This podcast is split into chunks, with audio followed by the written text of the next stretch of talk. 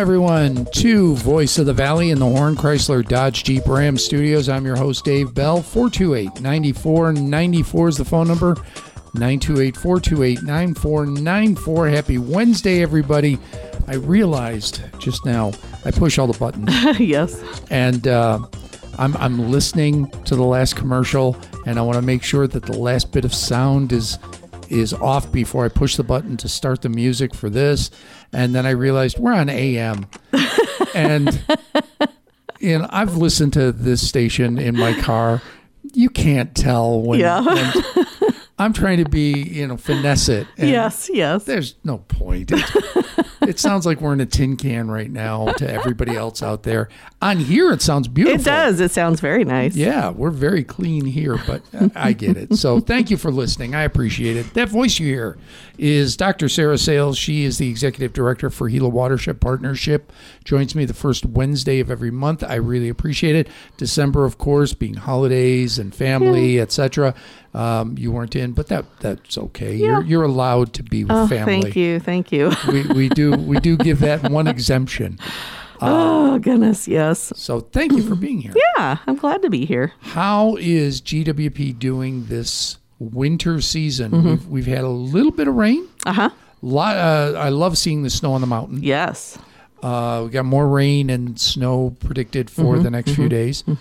Um, how are things going out there in your efforts to bring native plants Yeah. back and, and really sustain our ecology? Well, things are going pretty well. The rain is is sort of a blessing and a curse right at this point. Um, last year, because we had had furloughs and and you know issues with trying to stay afloat and then get back on our feet um, as an organization. Uh, the kochia weeds out there got away from us a little bit. So, my current restoration staff has worked really, really hard on clearing, planting. We got more than 500 plants in the ground this fall with the help of volunteers. It doesn't, it may not sound like a lot when you're like, oh, that's your job, but to put that many plants in is a,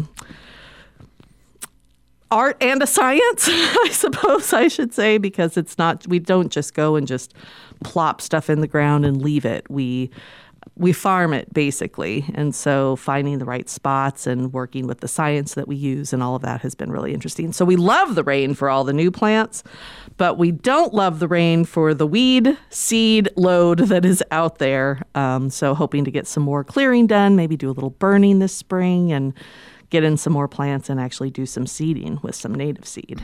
So when you're planting native plants out there along the Gila River, Mm-hmm, is the plan to plant them in sections so that they spread, Mm-hmm. or do you have to manually take out the invasive species to put the the natives? A little bit, of, a little bit of both. So, um, if it's, I mean, we're not taking out anything native. We're only trying to take out the stuff that is invasive. So, the Russian thistle, which is the tumbleweed, the kochia, which is an invasive weed.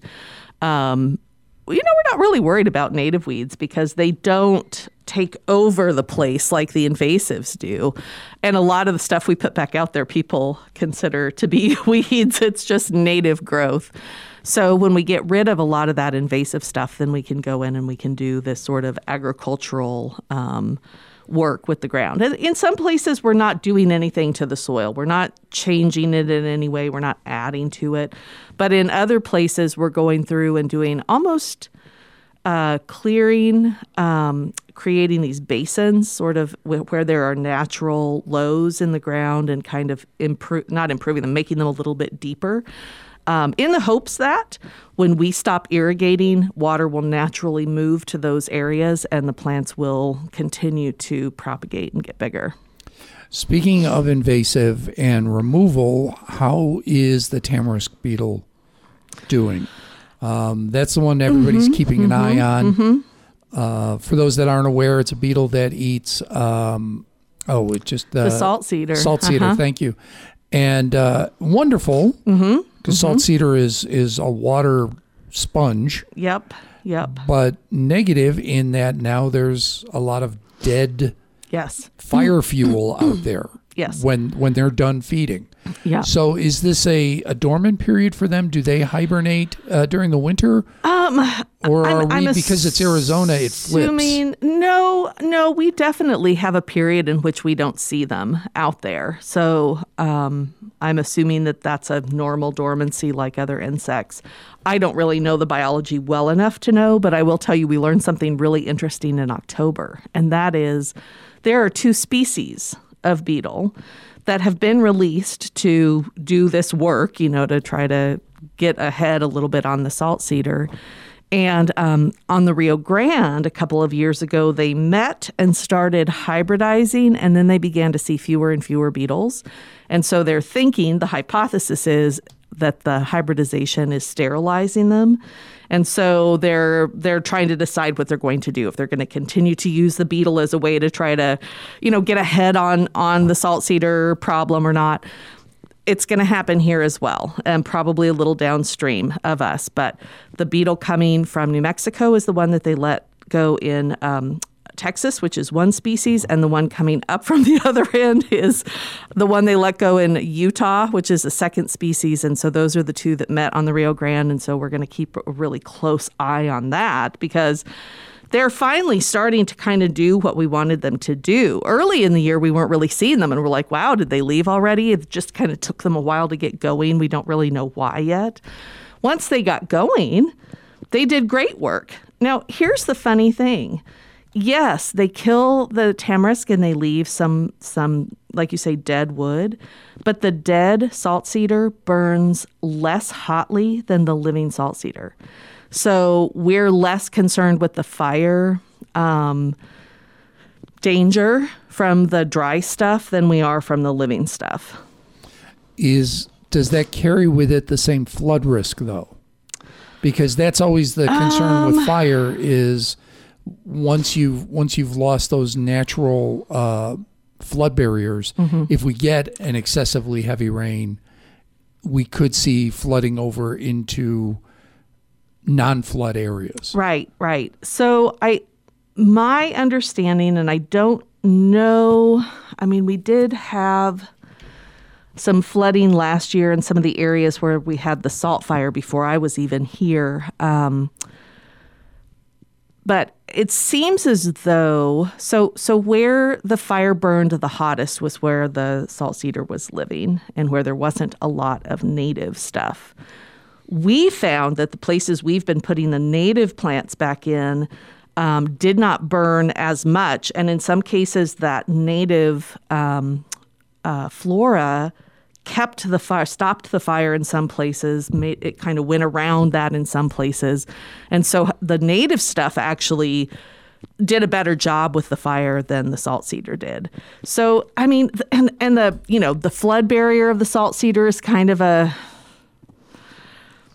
I mean, it's 601. I mean, it's, it's it- using all the water, yeah. so maybe that's why it's not Yeah, flooding. yeah. But you don't want it to use all the water, Right, and then you run a flood and- risk, but only in a really heavy rain. Yeah, yeah. And and we saw where like because those roots are so like intertwined, yes, it seems like it's holding the bank together, but we found places where that flood last year had cut into the roots of the salt cedar and and then they're just like sitting up above the bank they weren't stabilizing the bank in any way in those places they were actually kind of leading to worse erosion whereas the native plants with the smaller roots the flooding would be more likely to go over those and which is actually a better a better thing to have happen now i know people don't want their houses to flood and that type of thing but it's or a, it's a balance yeah. right yeah we want the river to also not be eroded away in that way so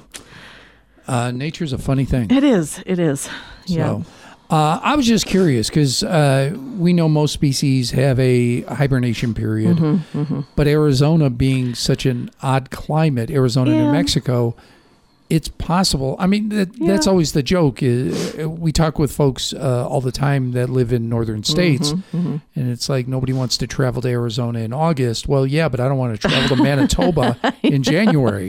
right You know, um, it's it's the reality, Yeah. you know. So Yeah. I didn't know if this might be their active period because it's not as hot. Yeah. No, apparently they like the hot because we really didn't start seeing them until it was really ragingly hot here.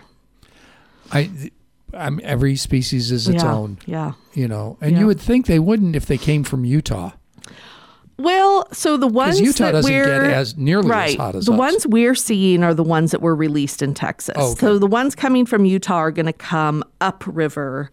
Um, they've kind of come around a different route, Gotcha. so they might they might not like the heat. I don't know. I don't know because they also came down the Rio Grande and met at. I want to say they told us at that meeting it was um, around the Bosque del Apache, which is a, a bird preserve uh, around. Um, uh, between Socorro and Belen. And so that's slightly more temperate than, say, Las Cruces. So, Right. yeah. All right. Uh, yeah, just curious. Yeah. Um, so it's it is what it is. It is. It is. I mean, we'll keep an eye on it. And as we know more, we'll keep people posted. Uh, how how did I don't know that we talked very much about it. In October, there was um, the first Graham County Mm-hmm. river cleanup.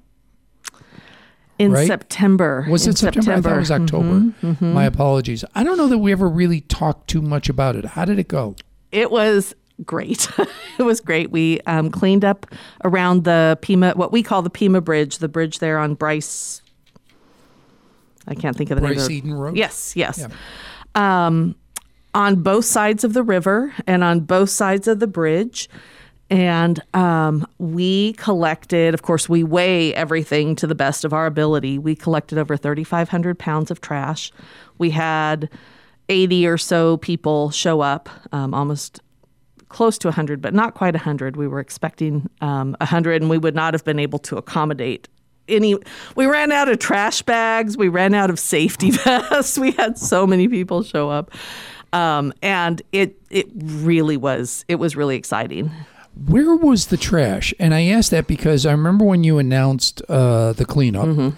I drove out and took some photos from the bridge, Mm-hmm. um, and I just didn't see any. But I mean, it was literally me stopping my car, taking Mm-hmm. a photo, and hoping another car doesn't hit me as I'm bet. standing there taking a photo. Yeah. So I was in and So out. So a lot of the trash was directly under the bridge. Hmm. And then there were a couple of places where if you walked away from the bridge a little ways, people were dumping. So there is a road on the north side that goes west, and then there's a little road on the east side on the south side that goes east around kind of the top of a farmer's field and people drive down those roads and they had some a couple dump sites. So we really cleaned out those dump sites. We found things like uh, mattresses and um, uh, fencing that had that the flood had had uh, washed up and um, oh goodness clothing of course and some old appliances. I think there was a either a washer or refrigerator or something on the side that i was not on. Um, but it just and then there was just kind of trash everywhere and what's what's wild is that you're not the only person who said to me, "Hey, I drive over that bridge over the time and I don't see the trash." Well, there's a lot of native growth there because that is near one of our sites that we've worked really hard on. The plants hide a lot of it. So when you're up on the bridge, you can't necessarily see it, but when you're down on the ground walking around, you can see that those plants have just grabbed onto a ton of trash and so it was good to get a lot of that stuff out of there. I know we don't want trash in the desert because it doesn't belong there. Mm-hmm, I mean, it's just that simple. Does it do anything specifically to your efforts trying to get native plants in the ground? I, I would assume a refrigerator or a freezer, if it leaks, Right. Will damage the soil. But You know, and, and the reason I ask yeah. is I, I coming from Havasu, uh, for example, this time of year right now, all the natural Christmas trees are Mm-hmm. if as long as all the tinsel and stuff is pulled off, it's going right in the the lake oh, uh-huh. uh, for fish habitat. Uh-huh. Yeah. Um, and they'll even do some plastic fish habitat. Mm-hmm. Um, but they generally like the natural. Right. Right. So it's a case of yeah, we're putting trash in the lake, but it's good trash. Mm-hmm, Does does that? I mean, I hate to say it. Does trash help in some instances, or is it So- always a negative? it's more so yes, restoration is sort of our like big I'll say cash cow for lack of a better word. It's it's where we can get the the largest amount of money to do work on the Gila. But one of our main functions and missions is water quality in these two counties, and trash is a big um, um, polluter to the Gila River. And so picking those picking up in those places, especially where people dump or close to the river. And of course, we're always looking for are there places along here where people are camping? Are there any like is there any like human waste that could increase the E. coli amounts? Of course, we're always trying to ask the farmers along the river to keep their cows fenced away from the river because the fencing laws are, here are strange and we don't want that E. coli in the river either. But every little bit that we can do to keep pollution out of the river, we're trying to do that. That makes that mm-hmm. makes sense to me. Mm-hmm. All right, I just wasn't sure if there might be a benefit. I mean, I'm sure that yes, like you're saying, like something like a refrigerator could begin to leak, and right. that could leach into the soil. But I, we're not as worried about that. And of course, we don't want trash binding the plants or anything like that. Plastic bags are kind of a pain, and you know, things that can blow around can shade something that needs sun or whatever. But for the most part, our focus really is the health of the river. Gotcha. Um, so yeah, and we've we've got so much that doesn't biodegrade. Right. That it's just going to sit there forever. Mm-hmm. Mm-hmm. And, and I assume a rusting can is not good for the river. Probably not. Probably I, not. I, yeah. I, yeah. We'd rather not have that kind of thing out there. Yeah. Um, so, what else do we have going with with GWP? What's new for 2024? Well, one of the things we're really excited about, we got a big grant from uh, United Way and a small grant from the Arizona Community Foundation to do a summer youth program. Um, so my program manager, Anadelia Vitolas, uh, wrote these grants, was successful with both of them. We need one more to pay for our staff's time um, because it'll be a big six-week project, but we're partnering with BLM, we're part- partnering with Apache Sitgreaves National Forest, and we're going to give these kids a real like conservation crew experience. Now, this is a program that was started before I got here, but the funding had not been continued and nobody had written really the big grants to get those big funds for these programs. So we're really excited to get that back off the ground. We've been doing it as a um, uh, spring break program the two years I've been here, and we're going to get to go back and do a full six week. Um, and this will be up in Greenlee?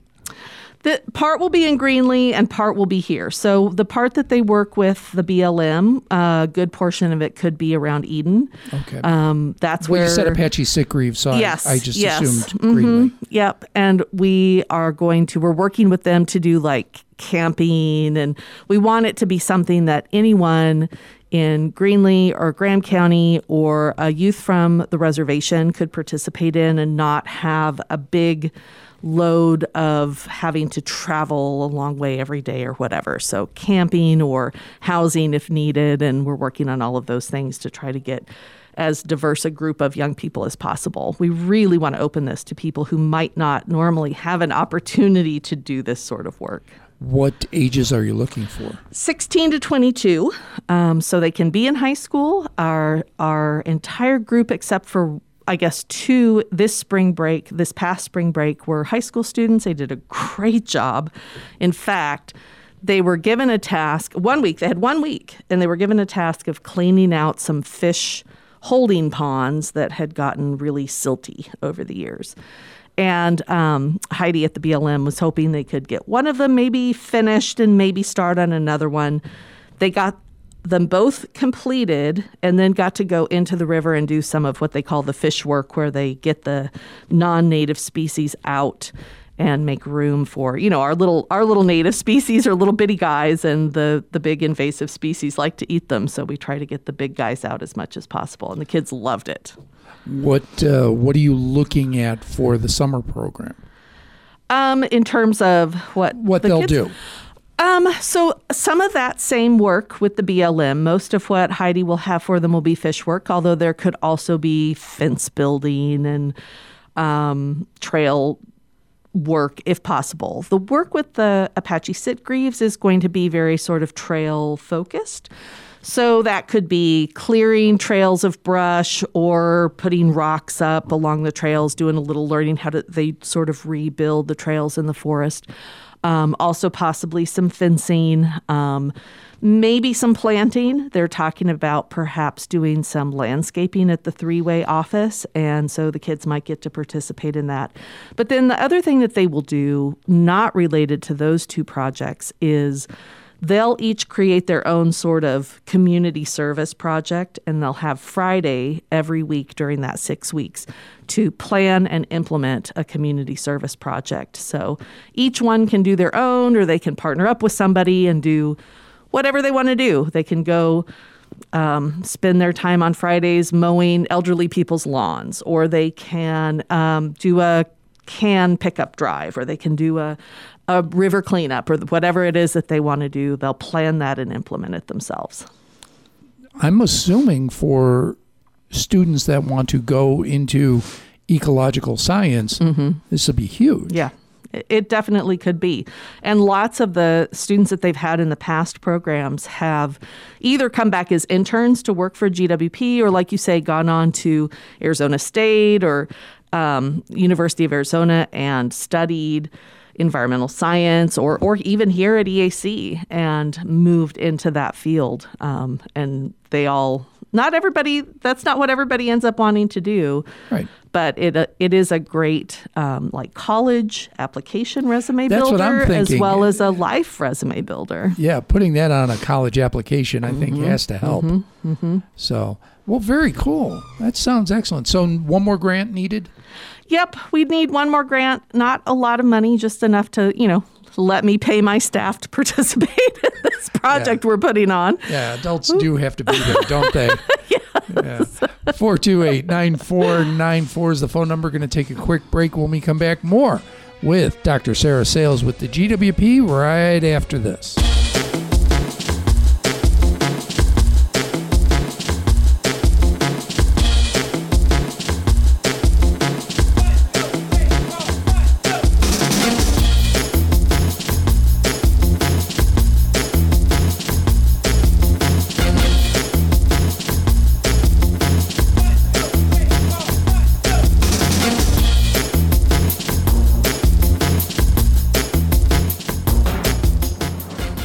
Welcome back to Voice of the Valley in the Horn Chrysler Dodge Jeep Ram Studios. I'm Dave Bell. Sarah Sales is here with the GWP.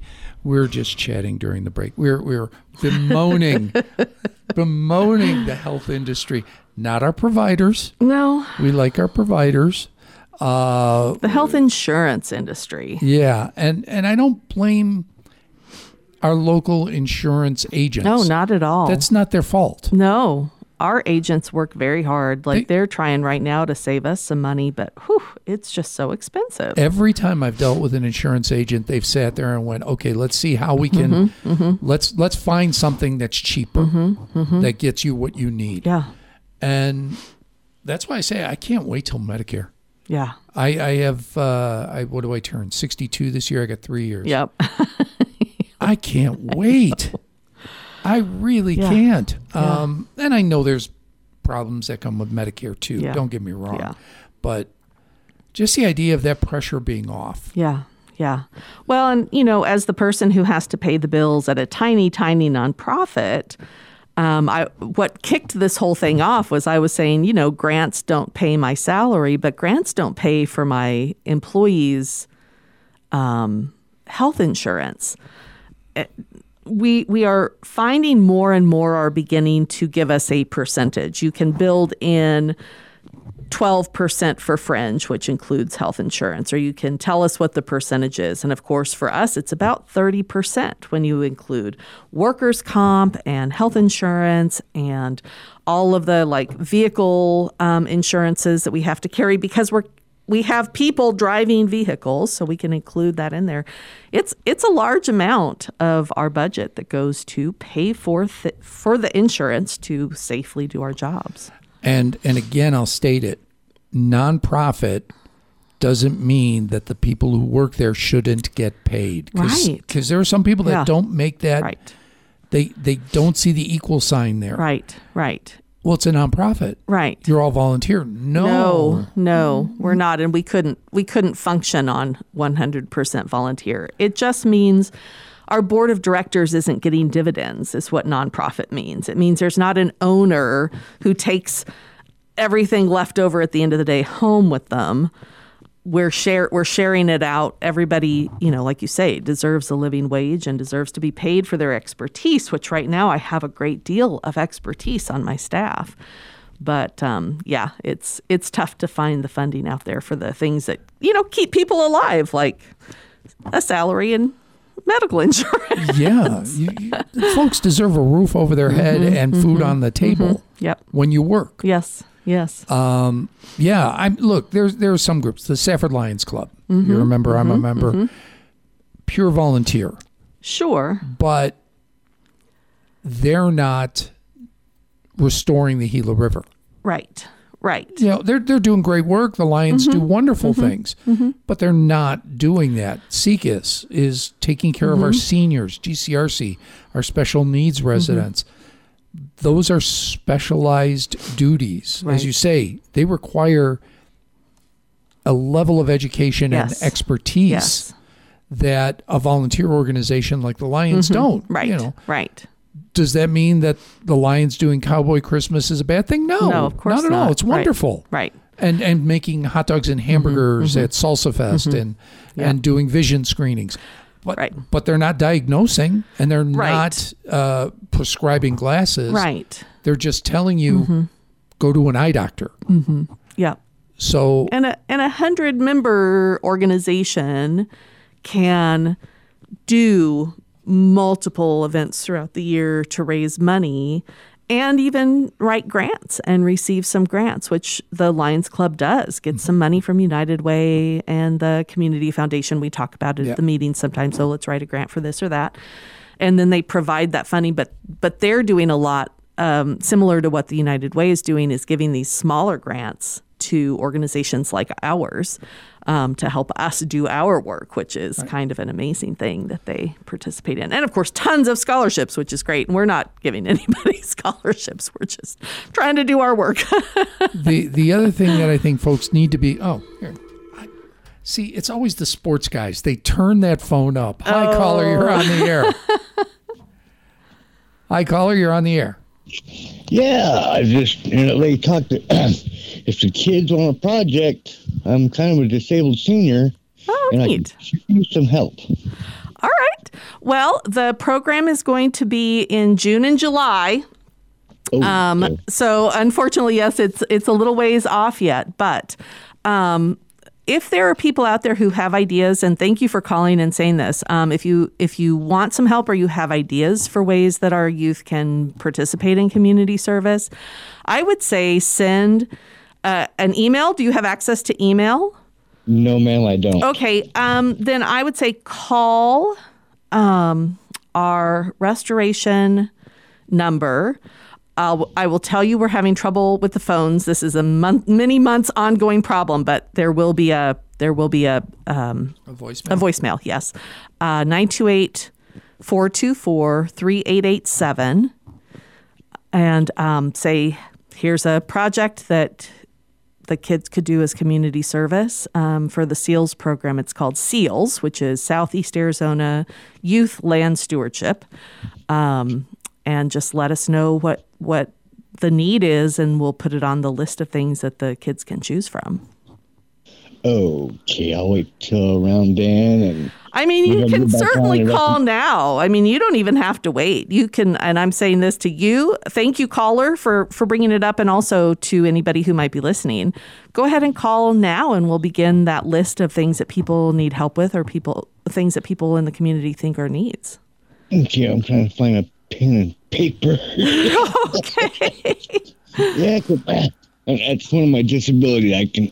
I have a difficult writing and walking, and yeah.